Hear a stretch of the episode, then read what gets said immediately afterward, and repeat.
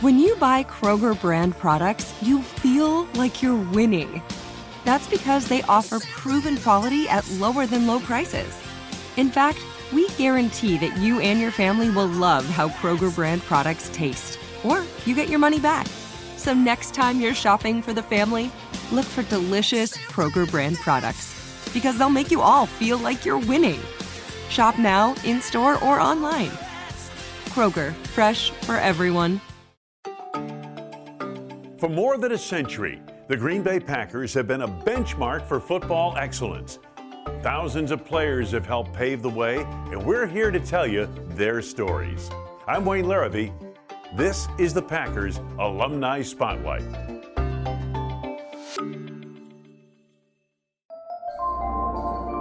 Running back Eddie Lee Ivery was drafted in the first round of the 1979 NFL Draft out of Georgia Tech. He came to Green Bay with great expectations. Unfortunately, injuries on the field shortened his career, while addiction nearly cost him his life. But before Georgia Tech and Green Bay, Eddie was raised right by a grandmother who was his biggest influence early on. Oh, absolutely. Uh, my, my, grandmother was like my, my father, my grandfather, my mother. Uh, she just was the backbone of my family because I grew up around uh, uh, three women, my grandmother, my mother, and my sister. And, and, and when grandmama speak, uh, you better listen because if you don't do what she asks you to do, you're gonna have shoes flying your way, anything that's in her sight, she's gonna get your attention. I think that helped me along the way to pay attention in school. So when I got the opportunity to go to a school like Georgia Tech, uh, my, my grandmother had already prepared me by paying attention. Pepper Rogers, your coach at Georgia Tech, once called you the greatest football player he's ever seen. Tell me about that relationship. Uh, did you have a close one with Pepper Rogers, or what, how did that make you feel? Absolutely. I, I, think me and uh, uh Coach Roger, we kind of bonded the first time that we met because he came down to my high school and he knew how much I loved playing basketball.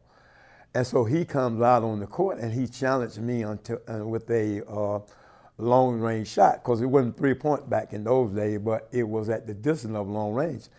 And lo and behold, uh, that man, uh, he beat me. I, and I was unbelievable. Yes, he beat me at a game that I really enjoy playing a lot. But we kind of bonded right off the bat. Uh, uh, and when I saw that he only he not only cared for me as a football player, but he really generally cared for me as a person. Because one of the first things Coach Rogers said to me, he said, Eddie Lee, he said, we want you to graduate from Georgia Tech. That was his word. Lo and behold, when I finished my career here with Green Bay, I think when I got drafted, I didn't graduate. I, I uh, when my, my eight years, nine years was up with Green Bay Packers, I went back to my high school. I was down there coaching and uh, uh, coaching my high school. And I get a call back from Georgia Tech and by way of Dick Bestwick and Pepper Rogers say, Eddie Lee, after nine, ten years, get your butt back up here and graduate. So he held to his promise 10 years later. 10 years after you left Georgia Tech? Yes. They put me back on scholarship and I was able to graduate and get my degree. Wow. Degree in? Industrial management. That's phenomenal. That is, that's, that's someone who's true to his word, right? Oh, yeah, absolutely. Absolutely. And I think one of the, the, the best thing that I think he did for me to get my career rolling is that Coach Roger has been running the wishbone all his life. While in UCLA, he came down to Georgia Tech. He implemented the wishbone down there for my three years. And we were having kind of, you know, mediocre season and not really, really, really good season. And my last year, my fourth year, he brought me in the office and he said, Lee, we're going to put you in the I formation. And when he did, that gave me an opportunity to showcase the talent that God had blessed me with by running I only one year. Wow. I, I wish uh, I go back and I said, "Oh, Coach Roger, why didn't you make that decision about three years?" but you were but, still uh, running the, uh, the the I formation for one year, and still be put in a position and to be the first round draft choice for the Green Bay Packer uh, was an awesome thing that he did for me in my career. Yeah, I think when you left school as the all-time leading rusher at Absolutely. Georgia Tech, and then your first-round draft choice of the Green Bay Packers, Bart Starr calls you on the phone. What did you think? Uh, actually, it was Zeke Bratkowski. Oh, Zeke? Yeah. Zeke. I was out in California, and uh, I, of course, I didn't know who Zeke Bratkowski was because I didn't know who the running back coach was. And here I am waiting on the Falcons because I had been promised by the Falcons that if I was still around in the first round, that they was going to draft me. Well, that didn't happen, and so I'm kind of devastated, wondering that well, well, who else considered me as their number one pick? I, I, I don't know. And sure enough, I guess I was the best of, uh, of the rest that were left on the board. But now Zeke called me, and uh, it, it was a beautiful thing to be able to play for an organization that I watched all throughout my years of growing up. Selected with the 15th pick in the 1979 draft, he was to be the bell cow and coach Bart Starr's offense, but not right away. You see, the Packers had Terdell Middleton ahead of him, so Eddie Lee moved to fullback. And my thinking was, well, well how are they going to put both of us in there? Well, I come to find out later, well, Terdell was going to be the tailback and I was going to be the fullback. Uh, Wait a minute. Wait a minute. I just got moved to tailback last year. Now, now you want me to move again to fullback. And of course I did. And I think that probably kind of contribute because um, uh, I had to put on some weight, and I never, I never played over uh, 195 pounds. And I think when I got to Green Bay, I was asked to put on some weight to, to play fullback. And of course, that, that, that crucial game in Chicago on that turf, I tore my uh, anterior cruciate ligament. You had two major injuries, I believe both left knee injuries, uh, Yes. in two of your first three years in the league. Yes. Um, and back then, knee surgery wasn't quite what it is today. It was pretty much major. There's a career that um, could have been tremendous, and, and yet the injury situation. Do you feel like your career was a little unfulfilled because of those injuries? Oh, absolutely. I, I feel like it was unfulfilled because of the uh, the strike season that we had. Because I was, I think at that time I was pretty much recovering from my knee injury. Uh, I, I had um, I came back in 1980, I believe, and almost had a thousand yards, 900 plus yard rushing. And then of course, that 81 was devastating. Same place, same same field, same knee. Hurt again. And I think that when that happened and we came back that 82 season, I started listening to the critics about how running backs are never the same after having not only one surgery, but after going through two knee surgeries, they'll never be the same. And so I started listening to that and I began to get scared and I began to be fearful of my career and I started making some bad choices. And then when we had the strike, it gave me the opportunity to go out there and do whatever I needed to do to to to ease the feeling that I have I had of, oh man, my career's about over. You fought and fought the good fight with one of the greatest demons anyone could uh, could take on, and that is substance abuse. That's drug abuse. Absolutely. And is that where it kind of began? That part of your career where you're wondering, can I ever make it back?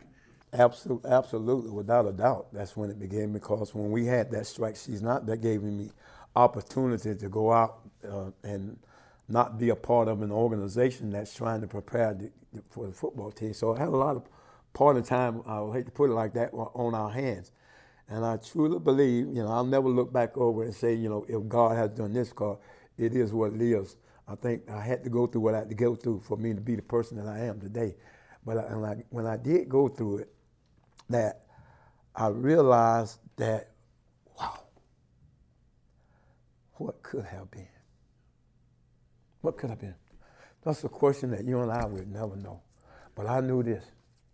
I knew that when I got on that football field, um, I gave it all I had. I gave it all I had. There's no Every question. play. I'm coaching now, and when I tell the kids, they ask, "Eddie, how you do it? I said, you go out there and you run one play at a time and you run at full speed. That's all you do. And whatever talent that you've been blessed with, you're going to make the adjustment to who you are. Just run full speed. And that's how I did it. Of course, the game is played a little different now So, you know, uh, I think if I were playing these days, uh, I might well lasted instead of nine years, I might have had about 15 years. yeah.